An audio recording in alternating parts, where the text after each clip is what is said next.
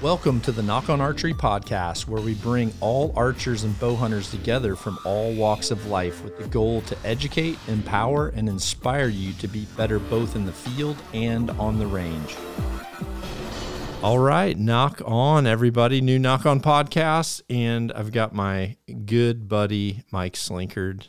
I always like it's like a tradition for us. Spring kicks it off, doesn't it? Seems like it. Yeah. Yeah. March or April, we usually get together and uh, yeah, catch up a little bit. I just got that top right there too. By the way, it's pretty awesome. That that thing's going to be good in the blind for me. Yeah, they really are. This hooded shirt thing has been I mean, a lot of people really like it. I like it all the time. It's got this this built-in face cover, and of course the hood and all that stuff, and and uh, you know HECS all the way through, and it's just basically a, a, kind of a lightweight hoodie. But man, it's about all I wear hunting. I've got you know camo ones and this this regular ones as well. So uh, they've been a big hit for us. I'm like I'm I've turned into a customer on this podcast. Sorry, everybody. I have one more question for Mike. Uh, do you have do you have gloves in a solid yet? Uh, no, I do have I do have gloves, but we not we're not doing them in a solid. We did, uh, you know, when it very first came out, we did them in a black uh, for a while, and actually when we did the camo, they sold so much better that we really haven't put them back out in a solid. However, with the wildlife line, we probably are going to have to do that. So yeah, even that drab green, you know, the mm-hmm. drab either one of those two greens would totally be perfect for, yeah, you know, perfect. And we actually probably have some fabric to do that out of. Actually, now that I'm thinking about it, but uh, yeah, maybe we'll uh, we'll do that. But it work definitely with the wildlife line, and of course, you know, in a blind or anything like that. You know? Hey, do you feel like um, do you feel like with the if you're wearing that built-in hoodie, do you think you still need the full hood for turkeys, or can you? Uh, not at all. No, not at all. matter of fact, what I do is I just put the hood itself up, yeah, and, and, then you kind of got the whole coverage and everything like that. Um, but uh, what's nice about this, I mean, you can just throw that up and down, and, and yeah. you know, it's kind of not have to be up all the time. You just put it up kind of when you need it, and, and all that. But, uh, well, but yeah, if you put the hood up, I mean, you've got the same coverage pretty much as you would with hood anyway. Our spring turkeys opens Monday, so. Mm-hmm uh, and as as much as I want to shoot one again out of a chair with my HECS, it's gonna be freaking twenty seven degrees opening day. I mean, oh. so my options are either I'm gonna be sitting in my chair in a fanatic suit, looking like a like a big like uh the kid from Christmas Story sitting out there waiting on a turkey to come, you know, strutting yeah. up with frostbite on his feet, or yeah, or I'm gonna take a heater into my muddy blind and just be a real oh, loser you, in there. Your your 20 year old self would kick your ass on that one, buddy. It totally would. totally would. I, no... I, don't blame you though. Too. Ours starts on the 15th, uh, you know, so it's coming right up, and it was 75 degrees here yesterday. We were out scouting. We had birds gobbling everywhere. I mean, it was nuts. And uh, opening day is supposed to be chance of snow and wind and all kinds of stuff. So uh, it's springtime, I guess.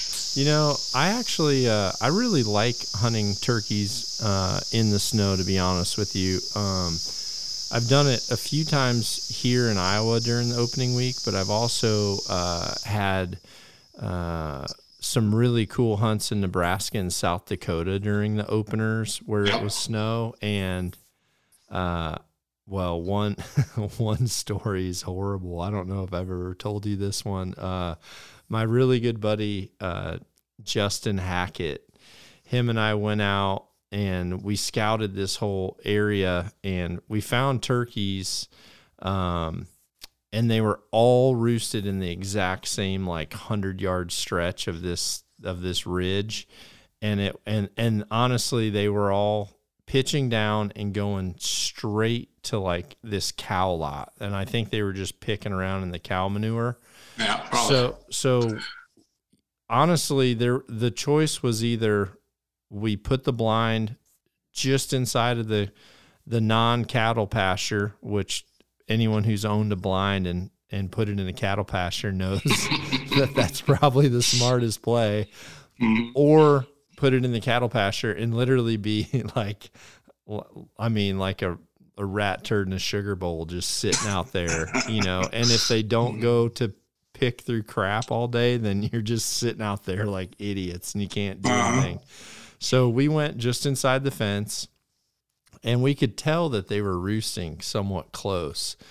So anyway, I go out. We're in this small little town where uh, food was limited, and there was a, a a local bar that also had food, and it was like Friday night. So they had, you know, how some of the Western. I mean, you know, Mhm. you're Oh, yeah. from there, so you know, like Friday, Saturdays, you can normally get some chow.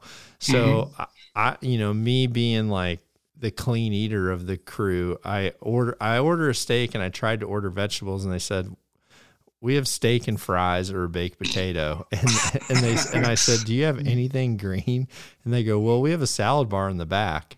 So I was the only one to go back there and go through the salad bar and the dressing I kind of questioned the dressing like has this been kept cold and you know it kind of looked like sketchy tuna fish at subway when they like take the scoop Mm. but it's like a different color so, and i'm just I like think I know where this story's going, but anyway, go ahead. yeah, I freaking I did it, dude. I just dipped down in there, and next thing I know, we are, uh, well, I shouldn't say we. I am at the hotel, bent over, just in the sweats, just puking my guts out till like I mean I don't even know. And it triggered one of my migraines so I'm just like I am hurting. I'm like stripped down to my undies sweating and Justin's just looking at me like he'd wake up every now and then when he'd hear me heaving and he'd just be like dang bro are you all right? And I'm like yeah I'll be okay. I just hope it goes away. And like meanwhile I'm looking at my watch like 345 alarms going off and we're gonna have to you know pack up drive out to this place walk across which we do and i'm i'm hurting. He's like you know the whole time he's like dude you know are you sure you want to come? And i'm like i said you know i might i'm if i'm sick i might as well be sick in the blind. So i went in the blind and this is actually the shot that was uh i think i called it the tombstone. Um so we're sitting in there and as we're in the blind like it's pitch black pitch black.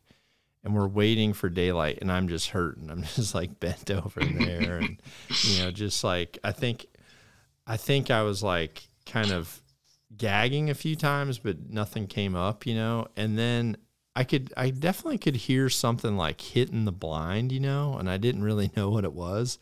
And then all of a sudden it just got light enough to where one turkey gobbled and then it was a gobble for like two minutes there there was i would say a hundred birds literally straight above the blind what i was hearing hit the blind was crap It's crap. there was like there like there was hmm. so many gobbles that I mean, we were like afraid to do anything. We kind of like slid the window down really small, and I'm like looking up in the skyline, and I'm like, there's so many black balls up there. I'm like, they're right here.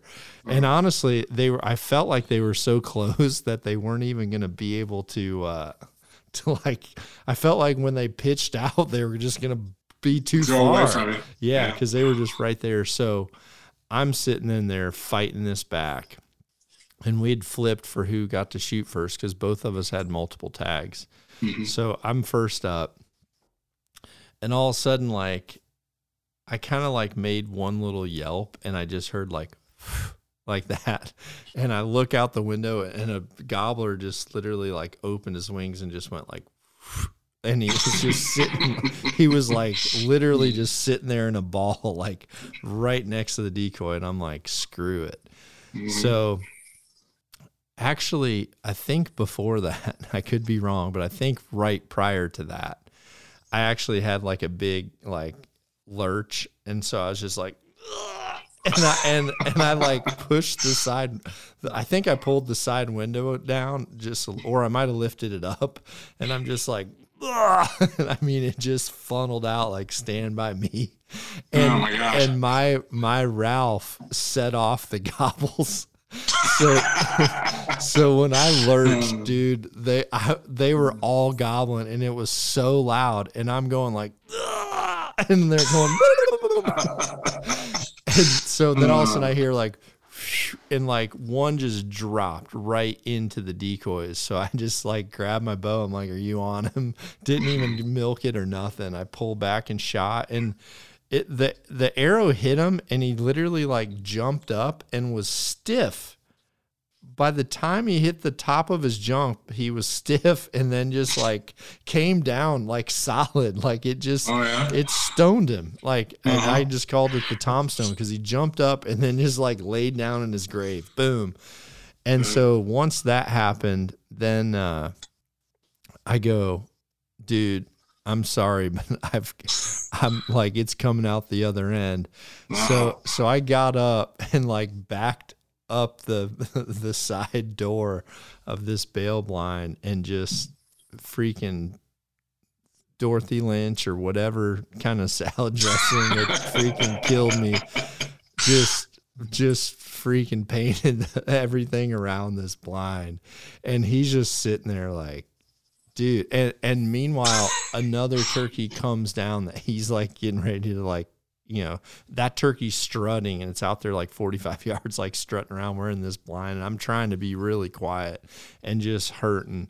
And uh and luckily like the window was like facing towards that cow lot. So they, you know, the turkey and the gobbling and the yelping was so loud because every i mean i'm kid i'm not kidding. They were in a winter phase where they were all together you know? Right. and um so then after i totally like was flushed naturally all of a sudden i'm like dude i apologize but i gotta pee so bad now. Because it like triggered something and you know there was like so much that came out everywhere that it's just like hey there's one more spot.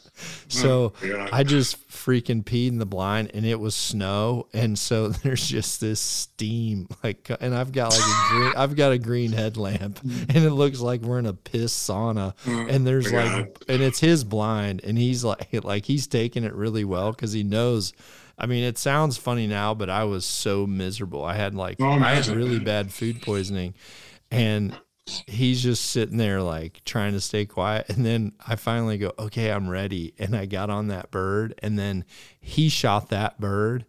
So we we were able to get a double but like when all when all the i shouldn't say dust settled because it was it was a it was a disaster uh he's just like dude do you want to buy this blind from me i'm like Guess yeah. I'm gonna throw in the dumpster, right? yeah i'm like i go yeah i owe you Hmm. that yeah it, it it was uh it was horrible but you know hey that was also a HECS moment no, Yeah, everything was looking we'll- around we'll- yeah We'll tur- probably not put that one on the website. Just saying, John. I just hope we still have somebody that's still listening to the podcast. Yeah i don't know um caleb Uh, caleb pretty much uh tells me he's like if i sit with you long enough i'm gonna hear a crap story and the truth is i think if you're in the woods enough and on the road enough those things happen you know They do. they they, Yeah. they do so Yeah, yeah. The uh, the the uh, uh, issues in the woods that way happen more often than we're ever going to admit, and there's a reason we don't admit them, but they happen. They really do.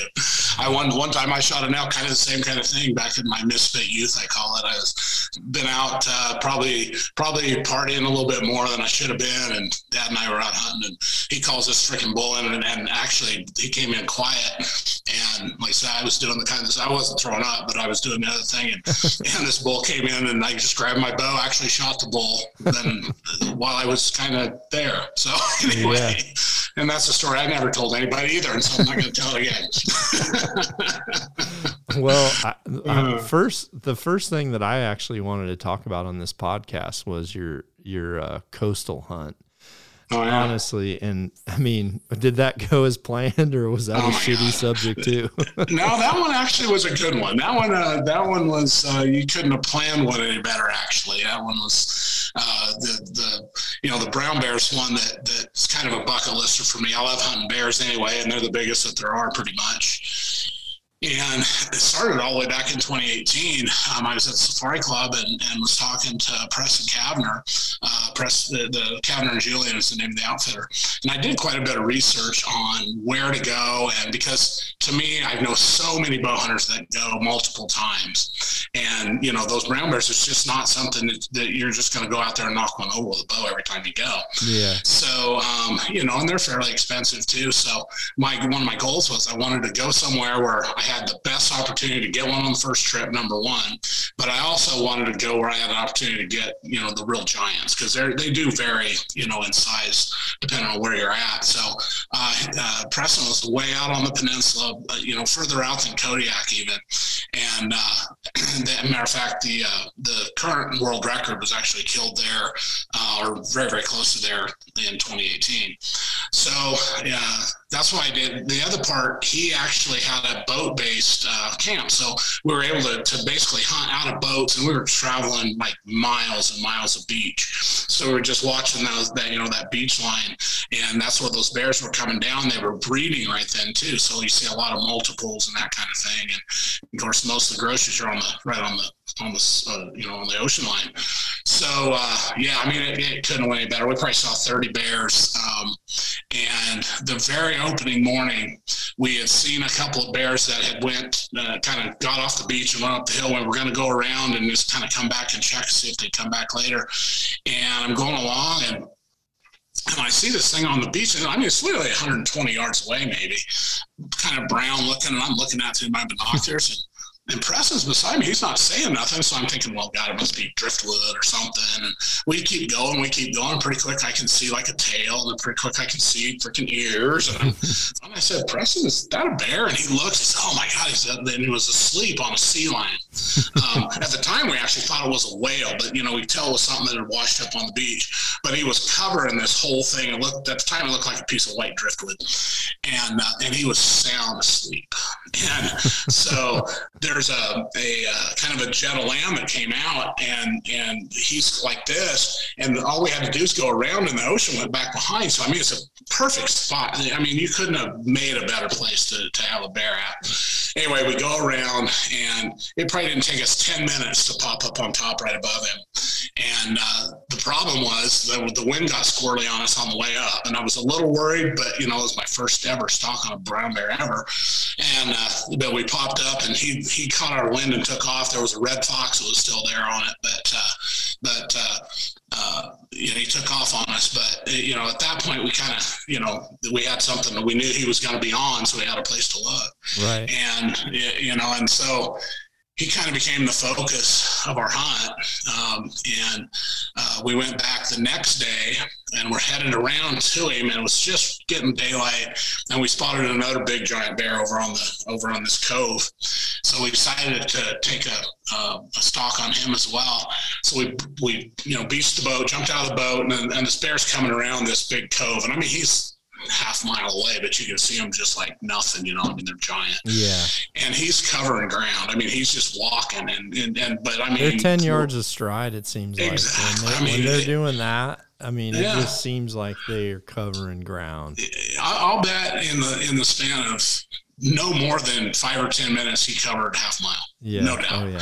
And uh, anyway, he wasn't in a hurry. He was just going along, but you know, he's just walking.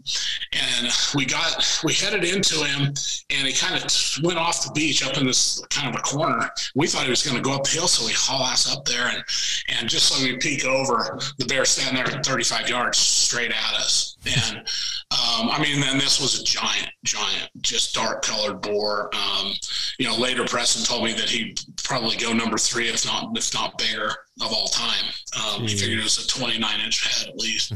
and uh, anyway, um, so the bear's standing there facing us, and I've been in this situation I don't know how many times with black bears wearing HECS, and you know, so invariably with black bears, if you're in that situation, they're not going to spin and run. They're going to just kind of, you know, they may not come in, they may leave, but it's going to be fairly slow. So I'm waiting for him to turn broadside, and like I said, he's 35 yards each shot, and uh, but instead of doing that, he just whirls and runs.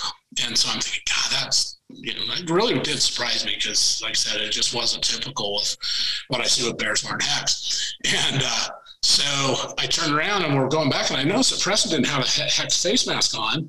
And so I asked him, I said, Hey, Preston, you got your HECS on? And he's kind of, you know, a little embarrassed. He said, No, I didn't actually put it on this morning. I forgot. You know, I gave him all the base layers and stuff. Anyway, I mean, I'm convinced that that one cost us a bear. I really am.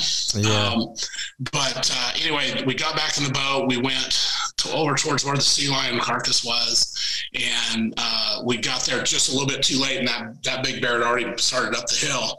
And but they had a draw, so we, we were able to make a draw. You know, go up this draw, and he kind of came around, and and we did get 50 yards of him, but the wind was kind of goofy then as well, and so I just didn't get a shot. He just didn't stop long enough to get a shot, and he took off and then he went nocturnal for the next five days.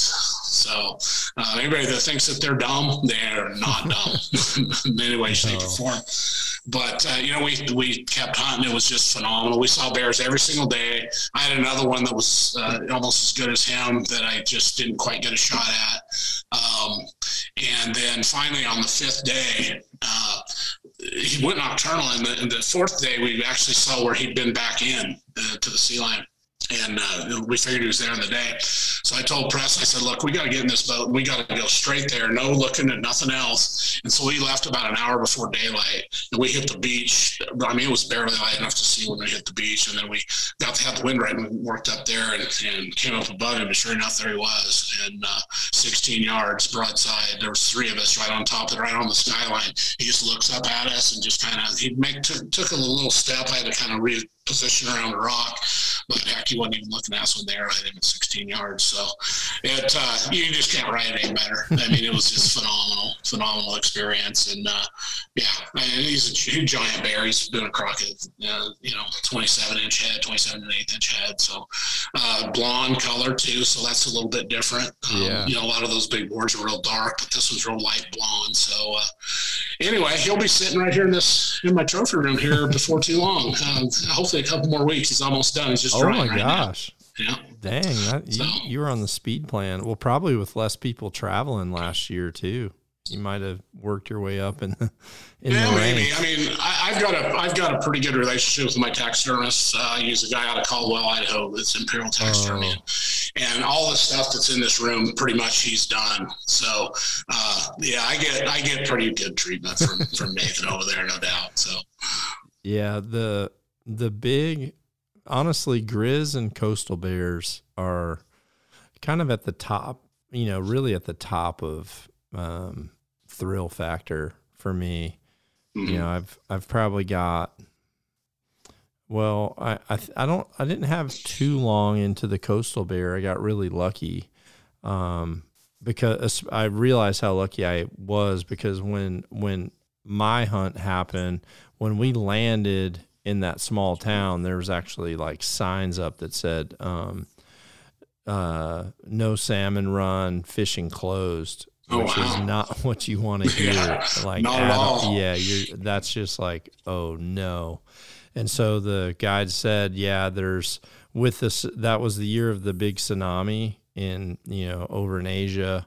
So mm-hmm. there was actually a lot of like wash up of just random stuff on the shore.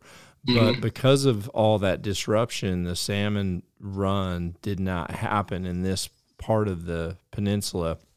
Mm-hmm. So um, it really changed the dynamic of of that hunt entirely because they're just you know one every there was no run so everything is much lighter you know the size was there the length mm-hmm. and everything was there it just wasn't as filled out um, the hides were still really good, but the just mm-hmm.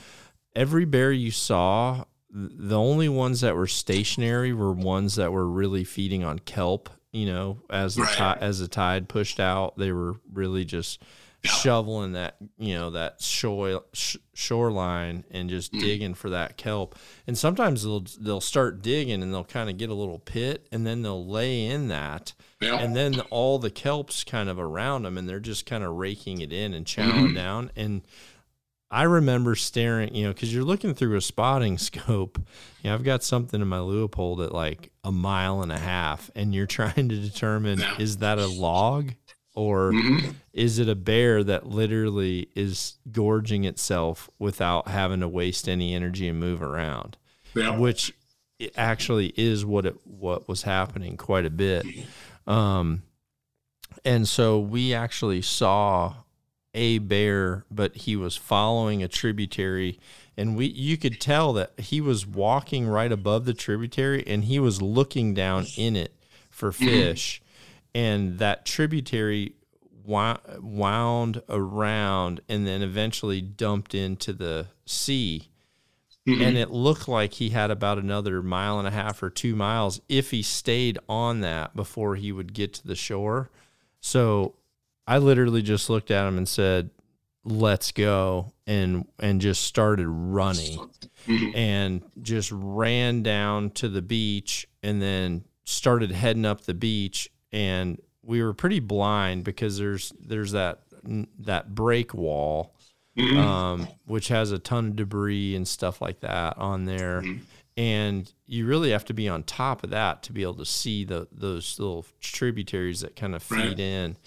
So we just we kind of just had a mark of where he was. We ranged it from where we were glassing, and so I was just running down the beach and then turning around and ranging back up to that hill, just trying to get within a hundred or two hundred yards of where I thought he was, so that we could peer over. And we peered over the first time, and he had already covered more ground than us, even with me, me like daddy long leg hauling butt. Um, he had already passed, so I just kind of before the other guys even were able to get up, um, I just kind of pointed like get back down and go. And so I went back down and just started running again. I knew I needed to get past him because there wasn't fish in there to hold him. He was, I knew he was just going to walk until he got, t- until he realized there were no fish. And then he was going to do what they were all doing, which was go back up into the mountains, you know? Yeah. So, Yeah. uh, we got down and, and just hauled butt and I kind of went up and looked over and I could see he was like about 40 or 50 yards behind us just coming. And so we actually uh, got up on this break wall right where there was a big deadfall. And so we were able to kind of be right there and he was 40 yards kind of honestly he was kind of like just digging around like I don't know on something that was just in the mud on the on that Yeah. you know and and was able to honestly it happened so fast my first shot I didn't I didn't really know it had hit him as good as it did. I thought I was a little bit low, but you know, once we got up to him, we're like, no, this was this was money.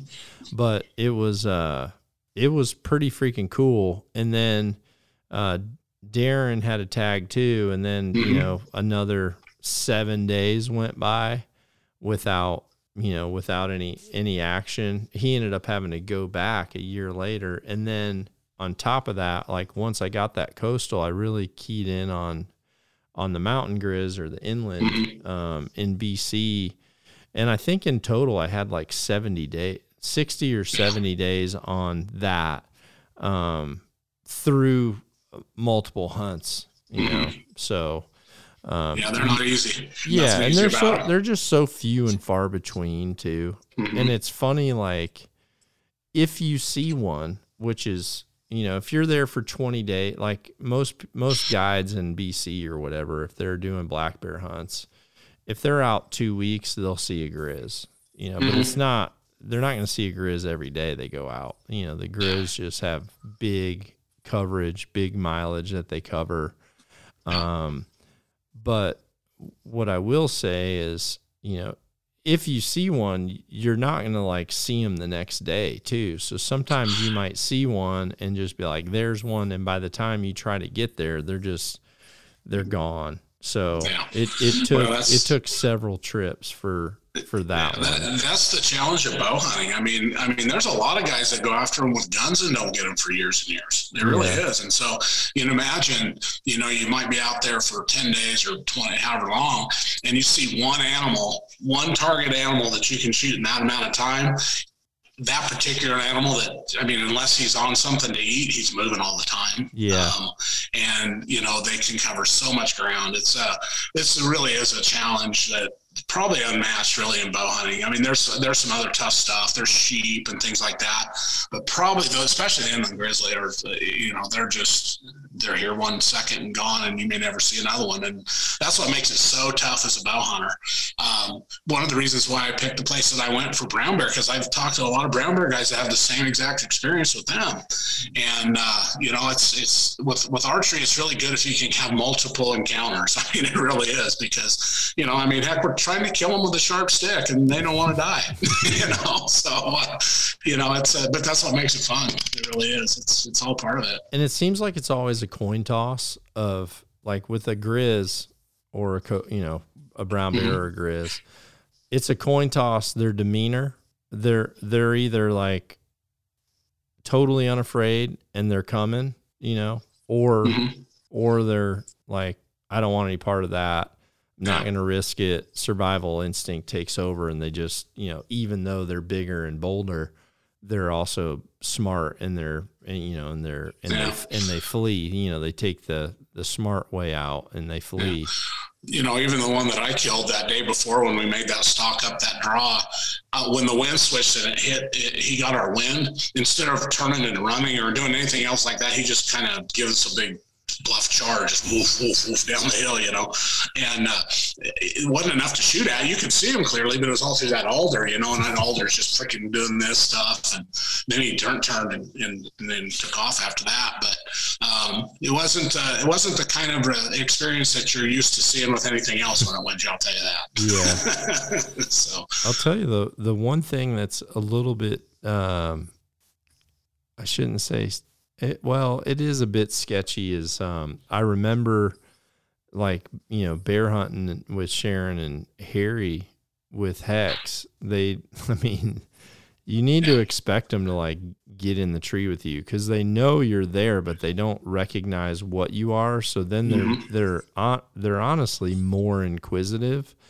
Yeah. But in saying that, whenever I've hunted um, over bait, which I do. I am. I do believe that there's a good time for that, and I think mm-hmm. you know. I think there's areas where bear bear hunting needs to happen. Like it definitely needs to happen. There's get them out of the way in a lot of places, yeah, yeah, it, yeah. It's just it's insane how many that you can see. Like you know, because you drive around, you don't see bears. You know, it's not yeah. like you really see them.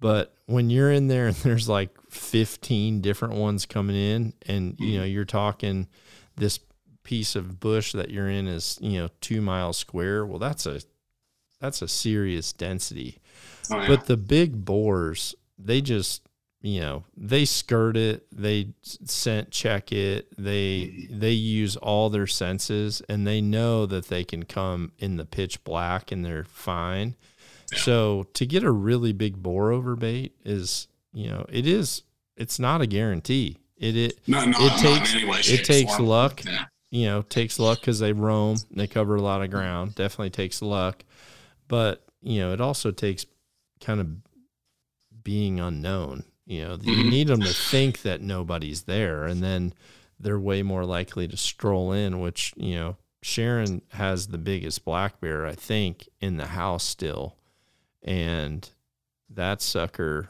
I mean, he was very, very, very crafty. And I, I think if, I mean, he was like looking our direction, like he knew I'm hearing something that's up in that, mm-hmm. up in that area. But, you know, you can tell when things look through you and they're not like looking right at you. They're just kind of like, wait, where did I hear that? It almost is like they're looking at, like they're looking in the dark where they're not able to like fixate on you and that's when you know something like that's working, you know, for sure. Well, some there's some interesting things with bears, and, and it really came out in a big study in 2016. You know, we came out with with HECS. Um, you know, I mean, well, you and I started using it even before we came out with it. Yeah, we had one of the very first old ones, but um, but we actually you know came out with it in 2010. But in 2016, there was a big study um, about uh, electroreception as far as as mammals go. Um, you know, birds. It's very well proven that birds see see electrical fields visually, and that's what HECS is all about. We block those fields. So anytime there's a movement, it takes a, you know a muscle to, to, to make that movement happen, and that muscle actually has an electrical current that causes it to, to, to work. So that current travels outside your body. Birds see it visually, and that's why we're shooting these turkeys out in the chairs and getting away with full draw and all that stuff. And we've done it with every species all across the country. Um, and you know, matter of fact, I had, had to chuckle. I had a, a, heard a podcast out of some, some guys out in the Midwest here a couple weeks ago, and and they were all about how HECS doesn't work, and not none of them had ever tried it, and they were citing old science. So I actually got to write them a little email, and, and kind of backed up a little bit. But anyway, it's just funny how the skeptics work. But um, but again, that, that those fields are visual to birds because they have a uh, a molecule called cryptochrome. It's highly electrically conductive. It's in the eye, and they know that that's how they're seeing that. That's how they navigate. That's how they see the electrical field of the Earth, and it's also how they tell living movement from non-living movement. Well, lo and behold, there's a couple other species that also have cryptochrome within their eyes, and bears are one of them bears, canines, there's four or five other species that they know now. And it, honestly, it's not a surprise to us at all. Um, bears, uh, you know, are bears and dogs, dogs and coyotes and everything like that are also very susceptible. We see big differences with them. Um, again, they found that that molecule cryptochrome in their eye. So we know how they're actually being able to pick up what, what we're doing. And that's how they tell living beings from non living beings. So you take that electrical field away, which is what HECS does, uh, it, it causes them to not see you as living any longer. And you see that with bears all the time you know, birds, bears, coyotes. Um, you know, it's one of the reasons why the special forces are still using HECS as, far as what they tell us is they're getting between uh, 30 and 90 seconds more time before a dog will alert when they're going in on covert situation. So um, I, again, it's it's just kind of it's it, science is kind of catching up with us a little bit, which is kind of a cool feeling, yeah. honestly we launched this, we were the craziest guys in the whole country, and you know, but uh, we'd already used it. I personally had used it enough that I could say, yeah, there it's it, it works. You know, well, I'm pretty so. sure. Um, I mean, I'm I'm sure that I've had it since the very first episode of Nock On, because mm-hmm. because our first, I think our first show that we filmed was like, well, I think we were filming in 2009, 2010 we would have you know had our first air shows, and I'm sure I had like some whites. I think it was like yeah, white. That original, that original white stuff we came out. The the stuff that we actually sent out, we had there's some stuff that predates that as well that we were just testing on our own with. But I think the very first stuff that you had that with the white, it was actually a HECS fabric that we didn't even have it dyed yet, um, and we sent that to you, and that would have been 2009. So because okay. we launched the company in 2010. So yeah, yeah and I I tell people you know, it's one of those deals where I can't, uh, I can't, you know, give them something where I'm like, I 100% know it works every time. Mm-hmm. But what I can tell people is I have a lot more success than people that don't wear it. Yeah. I mean, I can tell you that right now. The simple fact of the matter is, I hunt with a lot of the same friends and I talk to a lot of the same friends. And when it comes to tags in hand and tags notched. Um, I've been leading the pack for quite a while, and HECS is one thing that I mean, people you're going to see me with it all the time, and that that's just how it is. And you know, um, so I had a my early season elk hunt was really cool. I've I've wanted to shoot a bull in velvet for a while, and last year mm-hmm. was actually the year to do it um, just because the way Utah's uh, seasons work, you know, I think it's like has to do with whatever Saturday of the year, and so it like during every seven years it becomes very early, and that so just that extra two or three days, as much as it sounds like it's ridiculous, mm-hmm. when like I've been there the day before season scouting, and 100% of the bulls are in velvet. And then the next morning, all of a sudden, a couple bulls are raking. And then by that evening, 50% of the bulls anywhere you find are raked. And then you have like three or four days, unless you find a, a lone bull, which I found a lone bull that was clearly an old old bull that didn't want anybody around him, like nobody. And I was actually mule deer hunting and got I got in really close to a muley and I was almost there too long.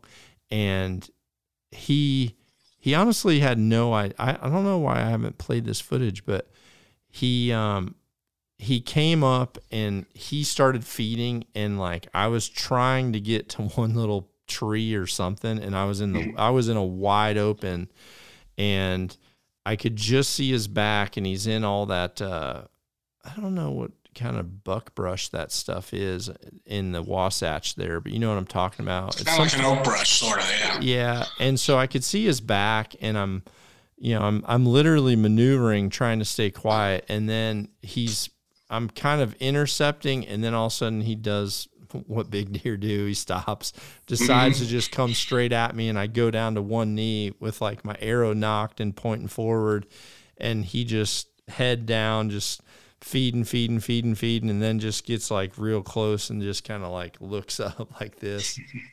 and he's just sitting there looking at me. I'm not small. You know, you and I, you and I both are not. Yeah, we like, don't hide very well. yeah, yeah, we're, we're not like blending in. So he just sat there and like looked at me like, "What the heck are you?" And and we sat there for so long to where he was kind of just like, I'm going to sit here till someone moves 1st Mm-hmm. And so I'm just like, are you know, and sometimes you can on a muley, Oh, yeah, sometimes you sometimes can. you can get back and they're just and and they kind of go from like staring at you to going, huh? Mhm. And then you can pump them in the chest, which I've done. Mhm. But this guy, as soon as I, as soon as I like pulled back, it, you know, it was too much. And I, and when I pulled back, I had a, you know, guy right over my shoulder with a big lens. Yeah, I actually- that, that don't help. Yeah, I actually think um, I was more worried about the lens flare, which is a, a big a big problem with cameras. You know, Yeah. lens flare, especially when you're out in the open like that. Um, but then, like as I came back from that, I came around and we had a spotter on the. Well, the spotter was probably two miles away, and when I got back, he's like, "You wouldn't believe the bull I saw," and Hmm. so he had, you know, he had phone scoped it, and I just said, "Holy crap, dude! I would kill that bull." And he said, "Honestly, I know you're here for for muleys, but I, you know, you've got an elk tag for September. You might want to you might want to use it." So I so you know we kind of debated, and then I said, "Well, let's see if we can find him again tomorrow morning," which we did. We found him, uh, and I was I was in the same spot, hoping to you know to kind of see that muley again. Um, but it you know in high in high country it gets really hard because you can go 100 yards and there's a new whoop de doo and Oh yeah. there can be you know just stuff in there so when i came out um and then drove around and met my spotter he's like i found your bull and he said you won't believe it but he goes he's bedded in a finger that is he's totally killable and it hmm. was you know if you can picture like a mountain face there's a lot of that buckbrush and all that stuff you know and slate and everything. But hmm. there was one finger of timber that was about i would say 80 yards wide but maybe maybe a mile long or so. Mm-hmm.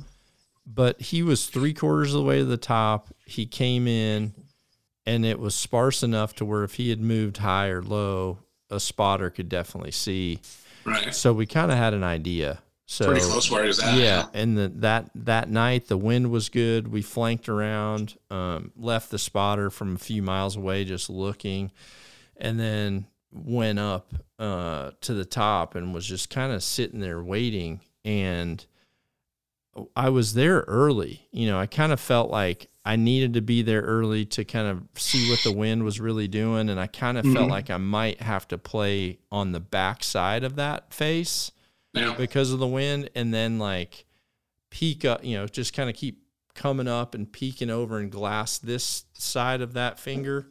Mhm. And then I'd have to come back down, flank around, glass down this side. And meanwhile, I had a spotter set up looking at the spotter and, you know, he's giving me the signal like he's out, you know, he's Right. out, he's out. so uh, we ended up stalking in, and I had Dallas Haymeyer with me. We stalked in in our in our socks, went down and got.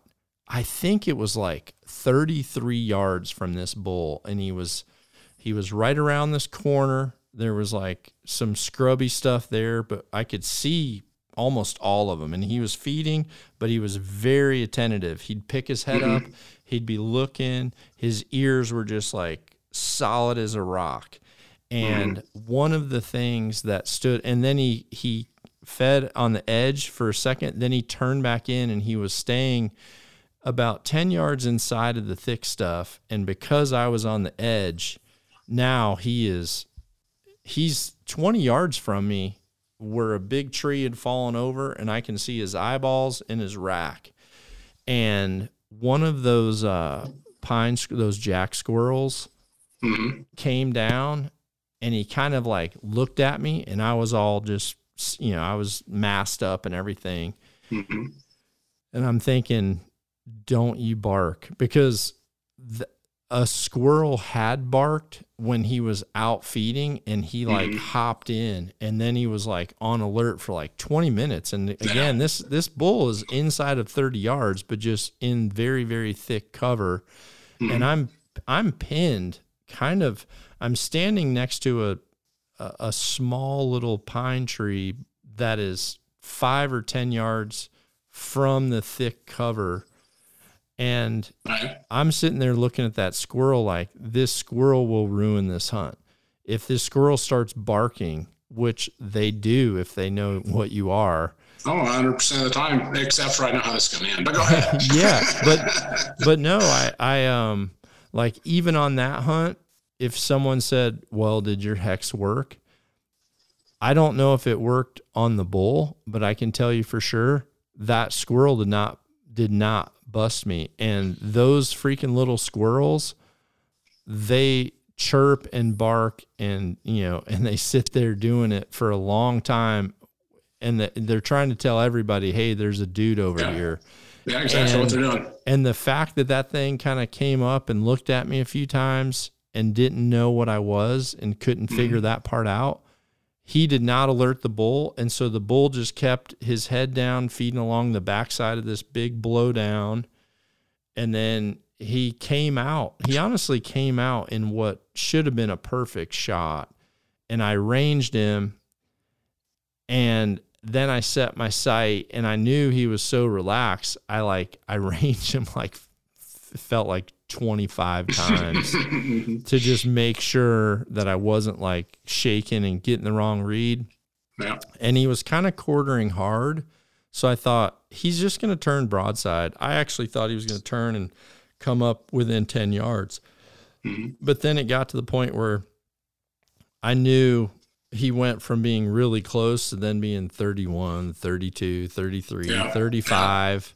And so I'm like, now's my shot. And when I made my shot, th- this is how spooky that bull was. When I made my shot, he dropped like maybe 10 inches or so Mhm. at a th- mid 30 yard shot. He went from me like being because you know that's the nice thing about a camera you can pause it and say this is where i want to shoot and then you can go frame frame frame frame frame and he literally like did the duck and turn.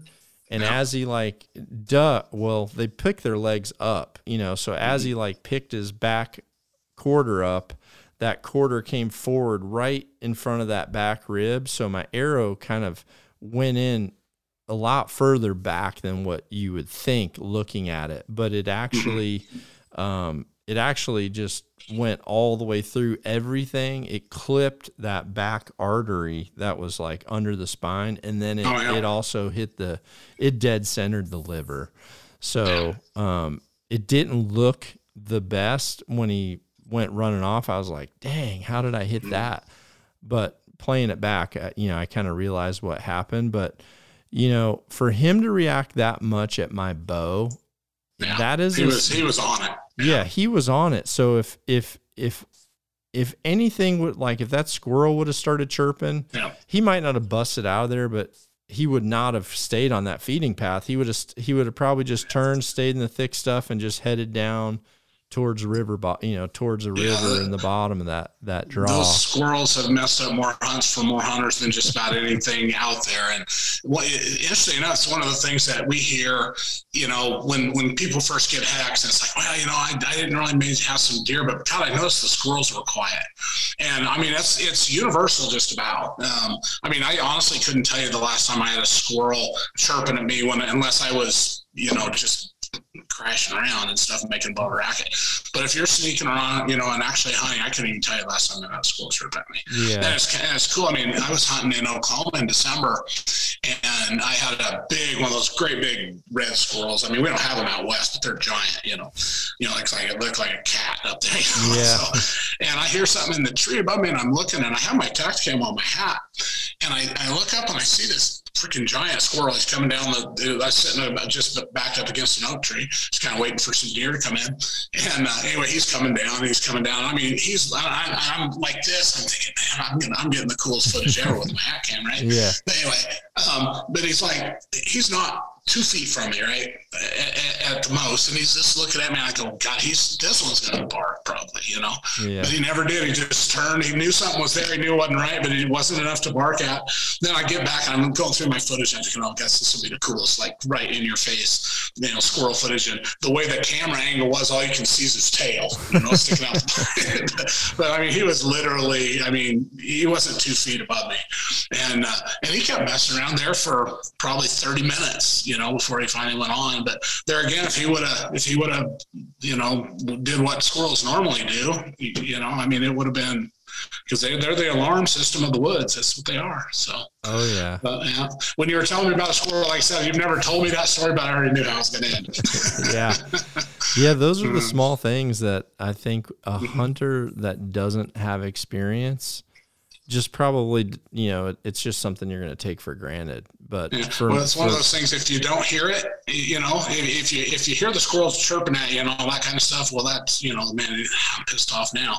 If you don't hear it, you're not pissed off, and you don't think about it. Yeah. You know, a lot of people, but uh, if you think about it when you're wearing HECS, I mean, the, the, the woods are just a lot calmer. They just really are, and you know, like I said, it's it's been a this one's been a fun ride. I've done I've done a lot of things in the archery industry, but this one's been probably the funnest, honestly, because we had so many people that were so skeptical when we started started it, you know. And I mean, when Scott and I, you know, we started this thing, and, and he and I were both, you know, pretty pretty veterans in the archery industry, and we had a lot of connections, and we knew everybody. And yeah. I'm thinking, well, in my mind, I'm thinking, well, I've never lied to these guys before. Why would I start now? You know, because yeah. I mean, all the time that we owned Winner's Choice back prior to 2012, when it was still a good string company.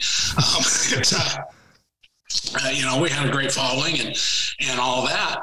And you know, it's like I think Scott and I were both a little taken back about the, the skepticism, you know, even with people that have known us forever. But uh, the cool thing is, is we had enough experience that we knew it was going to work. And it's just kind of like back in the Winner's Choice days when we launched Winner's Choice, we were the most expensive string company out there, and by a lot, not by a little, by a lot. And I mean, we had dealers laugh at us when they looked at our pricing, and and uh, we gave them a free set of strings, and, and that's how Winner's Choice got started, the same kind of way. So um, we we gave away quite a few hexes to the beginning and, and that kind of thing too. But the thing is, we knew what was we knew what they were going to see. I mean, we yeah. had full confidence in in what we had, and lo and behold, what twelve years later, here we are. Well, know? I remember. I remember Ulmer, and I don't know if it was the two of us together, but I remember him telling a story about.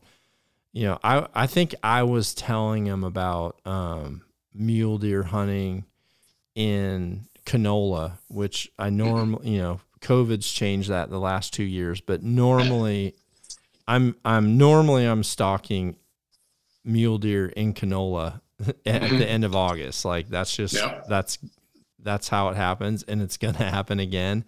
and when you're when you're in canola, you the canola is as high as the deer's back. When they're, you know, when their heads up, you can see their whole head and their whole rack. So the the hardest thing about hunting mule deer in canola is being able to get close enough to where you can get an arrow through it, you know, and, and get a clear shot. And sometimes you got to wait for them to just kind of get in one of the rows where the spray truck is like, you know, the wheels have matted it down. And as soon as they cross one of those, you got like a shot, but you're having to stay, you're having to stay, you know, uncomfortably close for a long period of time. And there's just times where it you know i was kind of telling randy like what do you do when you're sitting on a mule deer that long and he just made the comment on the big deer you know and this was pre yeah. pre 2010 or whatever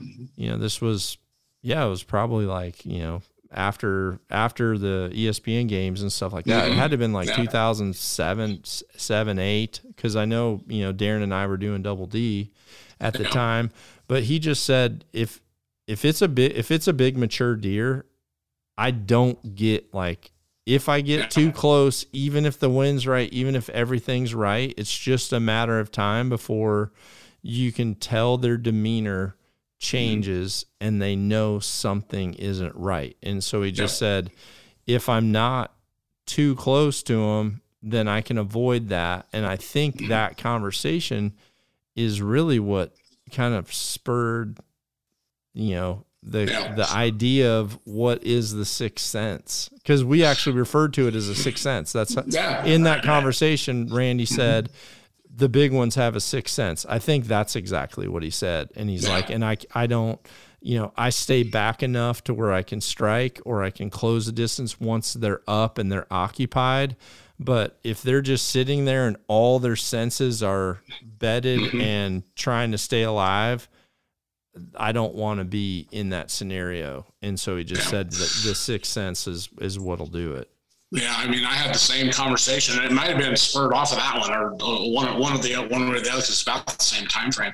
Um, this would have been in 2009 when we were just playing with HECS. Uh, we hadn't launched it yet. The patents were issued and all that, but it was it was kind of in the final stages. And I was at the at the ATA show, and of course, Randy was one of our one of our guys with Winner's Choice, and we had the Winner's Choice booth there, and we were talking about mule deer. And actually, I was explaining um, kind of the quote unquote birth of HECS or the idea um, was actually with a mule deer in Wyoming. Um, and it was super steep country. Um, this buck was 190 inches typical. If he was anything, he was giant, giant deer, old, old giant deer.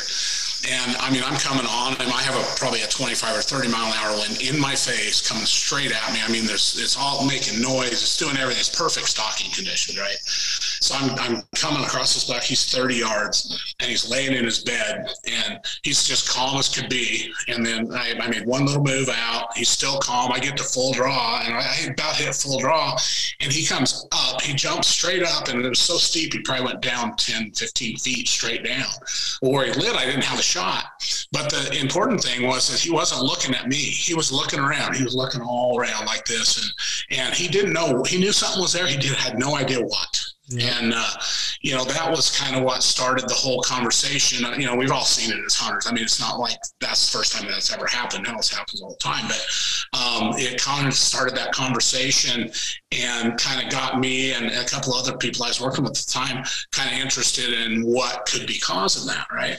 And so I was explaining that to Randy at the HCA, and, and he's the one who told me, he said, Yeah, he said, I don't get inside of 40 yards. He said, If you're inside of 40 yards on a bedded mule deer, he's going to know you're there pretty soon. And he's not going to stand up and look at you. you know, those big ones do not stand up and look at you. They take out of there 90 miles an hour. And so, um, you know, and of course, like I, Randy's one of my personal archery heroes anyway. You know, he just is. Um, and certainly with mule deer, there's not a not a more expert on the planet than Randy. I mean, he's killed yeah. more he's killed more big mule deer than winter. So uh, yeah. you know, it's uh, when Randy says something, you better listen. And and but it all kind of made sense. And and uh, one thing about it, I, I there's really, well, to me, there's no doubt at all that because I've stalked in, into super close range and stayed tight with them for, I mean, hours. Um, I started, uh, I was after a mule deer in Nevada, uh, 2016. Um, this deer was 220 to 230 easy, big non-typical, just a giant buck. Found him the first day of season, luckily on public ground. Um, I hunted him for three weeks that deer, no other deer for three weeks. um, I actually had a stock on him um, the, the, about the second day. I tried to stock. He was with these seven other bucks, and uh, I uh, made the mistake of trying to stalk the whole group. Well, I got in close enough to him, I could see him. He was 50 yards bedded, and I had to wait for him to stand up. Well, I didn't. What I didn't know is that there was another one about 10 yards to my left, and we stood there for, I mean, standing up, you know, and we had a hard wind, and then all, all of a sudden the wind just dies, and those thermals switched a little bit, and that buck was right beside me that I had no idea was there. Of course, he just wins this and jumps up and blew the whole deal up. And so I didn't stock that buck again for three weeks. I finally got him by himself, um, and I got in above him. He was uh, there was a rock just about as big as he was. I was 20 yards on the upper side of that rock. All, I, all he had to do is stand up and walk, take a step either way, and he was dead and I was pulled up against a rim in the shade of the, this rim with the wind in my face. I mean, everything was beautiful. And it was, if I remember right, it was like five and a half or six hours. I mean, he should have already stood up and changed beds 15 yeah, times, you know? Yeah.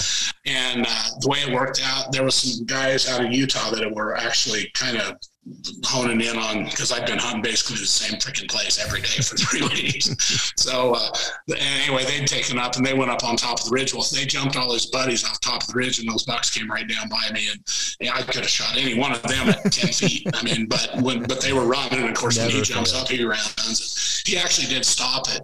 He was about forty. I didn't get a chance to range him. I, you know, he was probably 40, 42 yards. I pulled back and I shot, and there was a rock that was sticking out right beside me, and my arrow caught that rock right out of my bow, like a foot out of my bow. But it was heartbreaking. It really was. But I guess the moral of the story is there was no problem. I mean, there's no way you could have did that on that buck. No way without it. I don't believe because I've been that close to bucks. I don't know how many times, and they just know you're there, like Randy says. You know, so it's funny. I, I actually didn't. I, I didn't really want this to be like a a HECS podcast commercial. Or just it doesn't we, have to be. we just yeah but, we just we went we we kind of went down this storytelling thing just because it's it is cool. You and i have these stories but one of the things that i really like is um i know last year you guys used one of the hunts that i did in alberta where I was really close, and this buck was bedded, and it was so thick. All I could see was like the tips of his G2s, mm-hmm. his G2 forks. He was that deep in there, and I kept just like the wind was strong, so I kept just edging forward, edging forward, and I was so close that I could see his, I could see his eyeballs through yeah. through the canola. I could like see his eye, and I knew I'm like, okay, you cannot go any further, and I knew I cannot pull my bow until his butt comes up, and then yeah. you know during that movement I could just rip back, and it mm-hmm. it was pretty much a snapshot.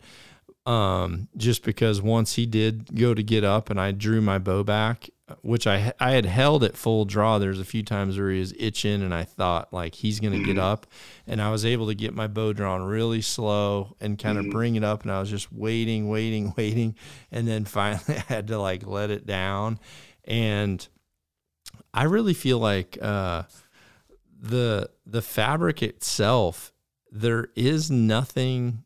Well, this the Sitka um, core lightweight yeah. is actually very slick and it's slick for a reason so that the mid layer mid layers and outer layers can slide on it so it doesn't you know it doesn't bind up it's uh-huh. made to be sheeny like that um, but that stuff is so awesome for navigating through like wheat or um, that canola or mm. or I actually I was down in my undies again in Colorado um, into my my HECS base just because in that CRP, it was so intertwined that you kind of had to like put your leg into it and kind of just like wiggle your leg yeah. and like almost like combing hair that was really mm-hmm. knotted, mm-hmm. try to just get it to come apart and then you could slide it forward. So I was I was in my undies for both those for like a long, long, long time and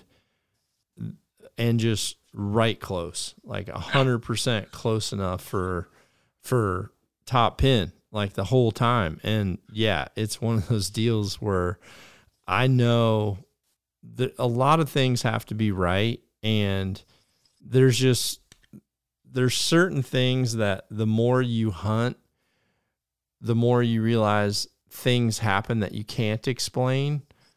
Uh, and normally that's a negative, th- like that's on the negative side. Like, uh, why did they blow out of here Right. or whatever?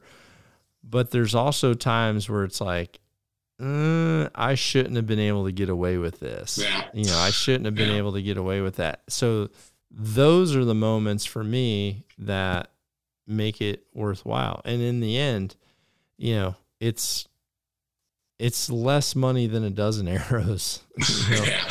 Well, I- Truthfully, we- it's less than a dozen arrows and I mean, if if someone asks you, you know, if someone said if, if you pay for well, people do it. You know, for us, they do it every day. If you buy match Mhm. grade, look look how much more you pay for a match grade arrow because they're inside of a thousandth. So they give Mhm. you one to two thousandths better straightness opportunity, yeah. and you're paying that much for one or two thousandths of a better chance to be lethal. So it's Yeah, like the yeah. math is the same. The math is the same. For for us, we you know being a bow hunter lifelong this has been my passion forever. And there's a couple of things that you know, yeah, HECS does what it does, but um, if you've got something that makes too much noise, um, you know, because as I said, they, they've got a lot more than just the sixth sense we talk about. Obviously, Yeah, there's got all the five others. we always knew about, right? Yeah. you know so uh, and and you know being noisy is, is one of the big ones and so you know all of our fabrics you know i'm really anal about making sure that they're going to be quiet. They're going to do you know because you know it doesn't do us any good as a company to have a, a, a technology that works if it's loud because guess what? You're going to get busted. And you're not going to know why. It's going to be you know just going to get busted. So Yeah. the whole idea is to to make something that number one doesn't have a downside that's super comfortable and super quiet and everything else plus it has you know has the technology. So you know that's really what we're all about. Again it's just me being a I, you know I, if i won't hunt in it then we don't make it you know and and you know scott's in there too i mean he's the same way but him and i go back and forth on all this stuff and i said if it's too noisy to hunt in it's not going to be HECS gear just Yeah. not so anyway uh, yeah so yeah the, the HECS commercial i guess probably uh, Yeah. but hey, let's talk about archery a little bit. I kind of like that still too. yeah, no kidding.